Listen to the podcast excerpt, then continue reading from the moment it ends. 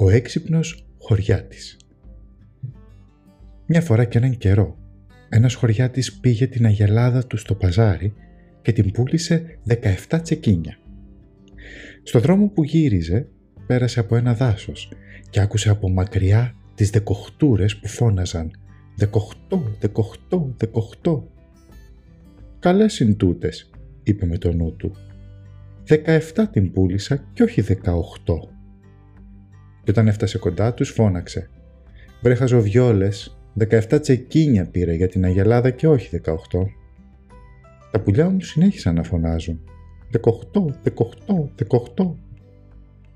«Ε, αφού δεν με πιστεύετε, να σας τα μετρήσω για να δείτε και μόνες σας», είπε ο χωριάτης και έβγαλε τα λεφτά από την τσέπη του και τα μέτρησε και ήταν πράγματι 17 τσεκίνια, 24 δίλεπτα το καθένα. Οι δεκοχτούρες όμως δεν έδωσαν καμία σημασία στους λογαριασμούς του και εξακολούθησαν να φωνάζουν «Δεκοχτώ, δεκοχτώ, δεκοχτώ». Ο χωριάτης τότε θύμωσε και τους έβαλε τις φωνές. «Αφού θα ρείτε πως ξέρετε καλύτερα από μένα, πάρτε τα να τα μετρήσετε και μόνες σας» και πέταξε τα τσεκίνια του μέσα στα φυλώματα των ψηλών δέντρων. Ύστερα κάθισε από κάτω και περίμενε να τελειώσουν τα πουλιά το μέτρημα και να του ξαναδώσουν τα λεφτά του. Οι δεκοχτούρες όμως συνέχισαν να φωνάζουν «Δεκοχτώ, δεκοχτώ, δεκοχτώ» και δεν έλεγαν να πετάξουν πίσω τα λεφτά του χωριάτη. Περίμενε αυτός ώσπου βράδιασε και έπρεπε πια να γυρίσει σπίτι του. Τότε τα έβαλε με τα πουλιά και τα πέρασε μια γερή κατσάδα.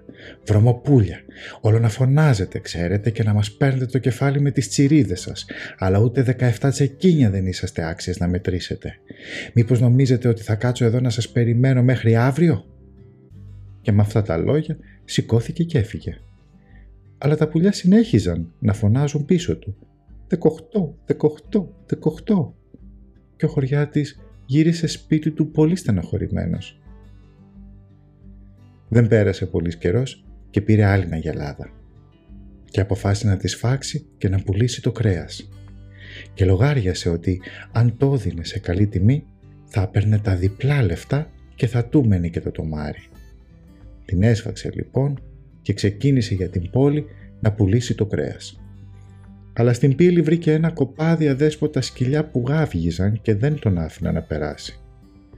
Μπροστάρης ήταν ένα θεόρατο κυνηγόσκυλο που χοροπηδούσε, μυριζόταν το κρέας και έκανε σαν τρελό. Γαφ, γαφ, γαφ. Και επειδή δεν έλεγε να σταματήσει, ο χωριά της γύρισε και του είπε «Εντάξει, κατάλαβα τι θέλεις. Να σου δώσω το κρέας μου να το πουλήσεις, αλλά δεν είμαι χαζός. Ο σκύλος άλλη απάντηση δεν είχε να του δώσει παρά μονάχα «γαβ γαβ γαβ». Μου δίνεις το λόγο σου ότι δεν θα το φας και ότι δεν θα αφήσεις και τους φίλους σου να το πειράξουν.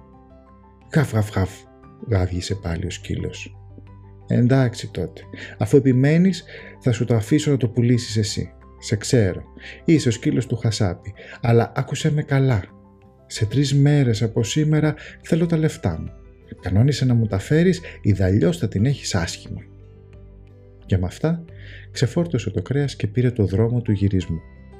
Τα σκυλιά έπεσαν με τα μούτρα στο ανέλπιστο φαγητό γαυγίζοντας δυνατά «γαβ γαβ γαβ».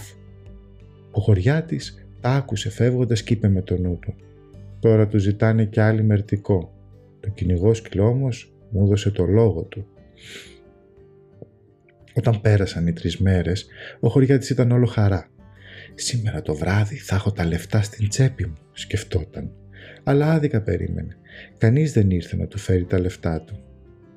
«Δεν είναι πια να εμπιστεύεσαι κανέναν», είπε και χάνοντας την υπομονή του σηκώθηκε μια και δυο και πήγε στο Χασάπι να γυρέψει τα λεφτά του. Ο Χασάπης τον άκουσε και νόμισε πως αστειευόταν. Ο χωριάτης όμως επέμεινε. «Καθόλου δεν αστειεύομαι, θέλω τα λεφτά μου. Δεν σου φέρε ο σκύλος σου πριν από τρεις μέρες μια ολόκληρη αγελάδα σφαγμένη. Ε, δική μου ήτανε και τώρα θέλω να με πληρώσεις. Ο Χασάπης τότε θύμωσε. Άρπαξε το σκουπόξυλο και τον κυνήγησε. Κάτσε και θα σου δείξω εγώ, είπε τότε ο χωριάτης. Υπάρχει δικαιοσύνη σε τούτο τον κόσμο. Και πήγε αμέσως στο παλάτι και γύρεψε να δει το βασιλιά. Πράγματι, τον οδήγησαν μπροστά στο βασιλιά που καθόταν μαζί με τη θυγατέρα του και εκείνος τον ρώτησε ποιος τον έχει πειράξει και τι ήθελε. Ο χωριάτης τότε αποκρίθηκε. Οι δεκοχτούρες στο δάσος και τα σκυλιά με κορόιδεψαν και μου κλέψαν τα λεφτά μου και σαν να μην έφτανε αυτό, ο Χασάπης με ξυλοφόρτωσε αντί να με πληρώσει για το κρέας της αγελάδας μου και εξιστόρισε κατά λεπτό στα παθήματά του. Όταν τον άκουσε η Βασιλοπούλα άρχισε να γελάει με την καρδιά της και ο βασιλιάς του είπε «Εγώ δεν μπορώ να σε βοηθήσω να βρεις το δίκιο σου, αλλά θα σου δώσω την κόρη μου να την πάρεις γυναίκα σου Στη ζωή της ολόκληρη δεν έχει ξαναγελάσει έτσι και έχω κάνει όρκο πως θα την έπαιρνε όποιος την κατάφερνε να γελάσει με την καρδιά της. Μπορείς να ευχαριστήσεις το Θεό για την καλή σου τύχη. «Ω», απάντησε ο χωριάτης, «δεν τη θέλω.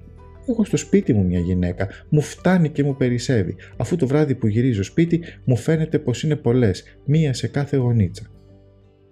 Ο βασιλιάς θύμωσε με την προσβολή. Είσαι άνθρωπος άξεστος και χοντροκομμένος. Μα βασιλιά μου, αποκρίθηκε ο χωριάτης. Απ' το βόδι, βοδινό κρέας θα πάρεις. Καλά, περίμενε και θα σου δώσω εγώ την ανταμοιβή που σου ταιριάζει, είπε τότε ο βασιλιάς. Έλα σε τρεις μέρες και θα σου μετρήσουν πεντακόσιες. Καθώς ο χωριάτης έβγαινε, ο φρουρός έξω από την πόρτα το σταμάτησε και του είπε κατάφερες στη Βασιλοπούλα να γελάσει. Ο βασιλιάς θα σου χαρίσει σίγουρα κάτι καλό. Ε, βέβαια, απάντησε ο χωριάτης. Μου είπε να έρθω σε τρεις μέρες και θα μου μετρήσουν πεντακόσιες. Γιατί δεν μου δίνεις και μένα λίγες, ρώτησε τότε ο φρουρός. Τι θα τις κάνεις τόσες λίρες μόνος σου. Επειδή είσαι εσύ, του είπε ο χωριάτης, θα σου δώσω διακόσιες. Έλα σε τρεις μέρες μπροστά στο βασιλιά και ζήτα να σου μετρήσουν διακόσιες. Ένας Εβραίος που ήταν εκεί κοντά και άκουσε όλη την κουβέντα τους έτρεξε πίσω από το χωριάτι και του είπε «Για το Θεό, εσύ έχεις τύχει βουνό. Έλα να σου αλλάξω τις λύρες σου. Οι λύρες είναι βαριές και άβολες. Θα σου δώσω ωραίες και λαφριές δεκάρες». «Εντάξει, χαχαμίκο», συμφώνησε ο χωριάτης. «Τριακόσιες λύρες έχω. Δώσε μου τώρα τις δεκάρες και πήγαινε σε τρεις μέρες στο βασιλιά να πάρεις τις λύρες». Ο Εβραίος έτριψε ευχαριστημένος στα χέρια του και έτρεξε να φέρει το ποσόν σε παλιοδεκάρες που δεν είχαν ούτε τη μισή αξία από τις λύρες. Όταν πέρασαν οι τρεις μέρες, ο χωριάτης παρουσιάστηκε μπροστά στο βασιλιά όπως τον είχαν προστάξει. «Δοδίστε τον», είπε τότε ο βασιλιάς, «και μετρήστε του τις πεντακόσιες που του υποσχέθηκα». Αχ, είπε ο χωριάτης, δεν είναι πια δικές μου. Τις 200 τις χάρισα στο φρουρό και τις 300 μου τις άλλαξε ο Εβραίος. Άρα δεν έχω να παίρνω τίποτα. Την ίδια στιγμή μπήκαν μέσα ο φρουρός και ο Εβραίος και ζήτησαν ό,τι είχαν να πάρουν. Και οι στρατιώτες του βασιλιά τους μέτρησαν στην πλάτη τους τις βουρδουλιές. Ο φρουρός που είχε ξαναδοκιμάσει και ήξερε πως είναι, υπόμεινε καρτερικά την τιμωρία. Ο Εβραίος όμως έσκουζε και έκλαιγε και ήταν για λύπηση. «Όχ, ο κακομύρης τι έπαθα, είναι βαριές του οι λύρες». Ο βασιλιάς γέλασε και πάλι με τα καμώματα του χωριάτη και ο θυμός του πέταξε και χάθηκε. «Αφού τίποτα δεν σου μείνε από το δώρο που σου έκανα, θα σου κάνω άλλο δώρο. Πήγαινε στο κελάρι, που φυλάω το χρυσάφι μου και γέμισε τις τσέπες σου με όσα λεφτά μπορείς να σηκώσεις. Ο χωριάτης δεν περίμενε να του το πει και δεύτερη φορά. Έτρεξε και γέμισε τις τσέπες του ώσπου τις ξεχύλισε. Ύστερα πήγε σε ένα χάνι και άρχισε να μετράει τα λεφτά του. Και ο Εβραίος που τον είχε πάρει από πίσω τον άκουσε να μουρμουρίζει. Τι ήθελε και αυτός ο ευλογημένος ο βασιλιάς να μου δώσει όσα ήθελα; Τώρα δεν ξέρω πόσα πήρα. Ωραία μου την έφερε ο παλιανθρωπάκος. Θεός φυλάξει, είπε τότε σιγανά ο Εβραίος. Αυτός μιλάει με ασέβεια για τον αφέντη μας και άρχοντά μας. Θα τρέξω να τον μαρτυρήσω, κάποια ανταμοιβή θα πάρω και αυτόν σίγουρα θα τον τιμωρήσουν. Όταν τα άκουσε ο βασιλιάς, θύμωσε πάλι και πρόσταξε τον Εβραίο να πάει να φέρει αμέσως το χωριάτι. Ο Εβραίος έτρεξε τότε και του είπε σε θέλει τούτη κιόλα τη στιγμή ο άρχοντας και βασιλιάς μας. Ας τα όλα και τρέξε. Δεν μπορώ να πάω με αυτά τα παλιό στο βασιλιά, αποκρίθηκε ο χωριάτης. Θα ράψω πρώτα καινούργια ρούχα. Ένας άνθρωπος με τόσα λεφτά στις τσέπες του δεν μπορεί να γυρίζει με τα κουρέλια. Ο Εβραίος που κατάλαβε ότι ο χωριάτης δεν είχε σκοπό να παρουσιαστεί δίχως καινούργια φορεσιά, φοβήθηκε ότι στο μεταξύ ο βασιλιάς θα ξεχνούσε το θυμό του. Για να μην χάσει λοιπόν αυτός την αμοιβή του και γλιτώσει και ο χωριάτης την τιμωρία του, αποφάσισε να του δανείσει μια δικιά του φορεσιά. Και είπε «Θα σου δανείσω εγώ μια ωραία φορεσιά για λίγο. Η καλή μου η καρδιά βλέπεις με σπρώχνει να σε βοηθήσω». Ο χωριάτης δέχτηκε ευχαρίστως, φόρεσε τα ρούχα του Εβραίου και ξεκίνησε μαζί του για το παλάτι. Ο βασιλιάς τότε τον ρώτησε αν ήταν αλήθεια όσα έλεγε ο Εβραίος. Αχ, είπε ο χωριάτης, αφού το ξέρετε πως οι Εβραίοι δεν λένε ποτέ την αλήθεια. Όλο ψέματα ξεστομίζουν οι αθεόφοβοι. Να, τώρα αν τον ρωτήσετε, θα σας πει ότι τα ρούχα που φορά είναι δικά του. Πού το πας, έβαλε τις φωνές ο Εβραίος, και βέβαια είναι δικά μου τα ρούχα που φοράς. Σου τα δάνεισα από καλοσύνη για να μπορέσεις να παρουσιαστείς μπροστά στο Βασιλιά.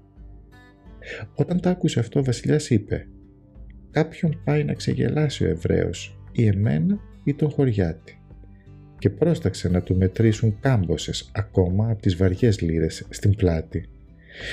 Και ο χωριάτης έφυγε με τα καλά του ρούχα και με τα λεφτά στην τσέπη λέγοντας «Αυτή τη φορά βγήκα κερδισμένος».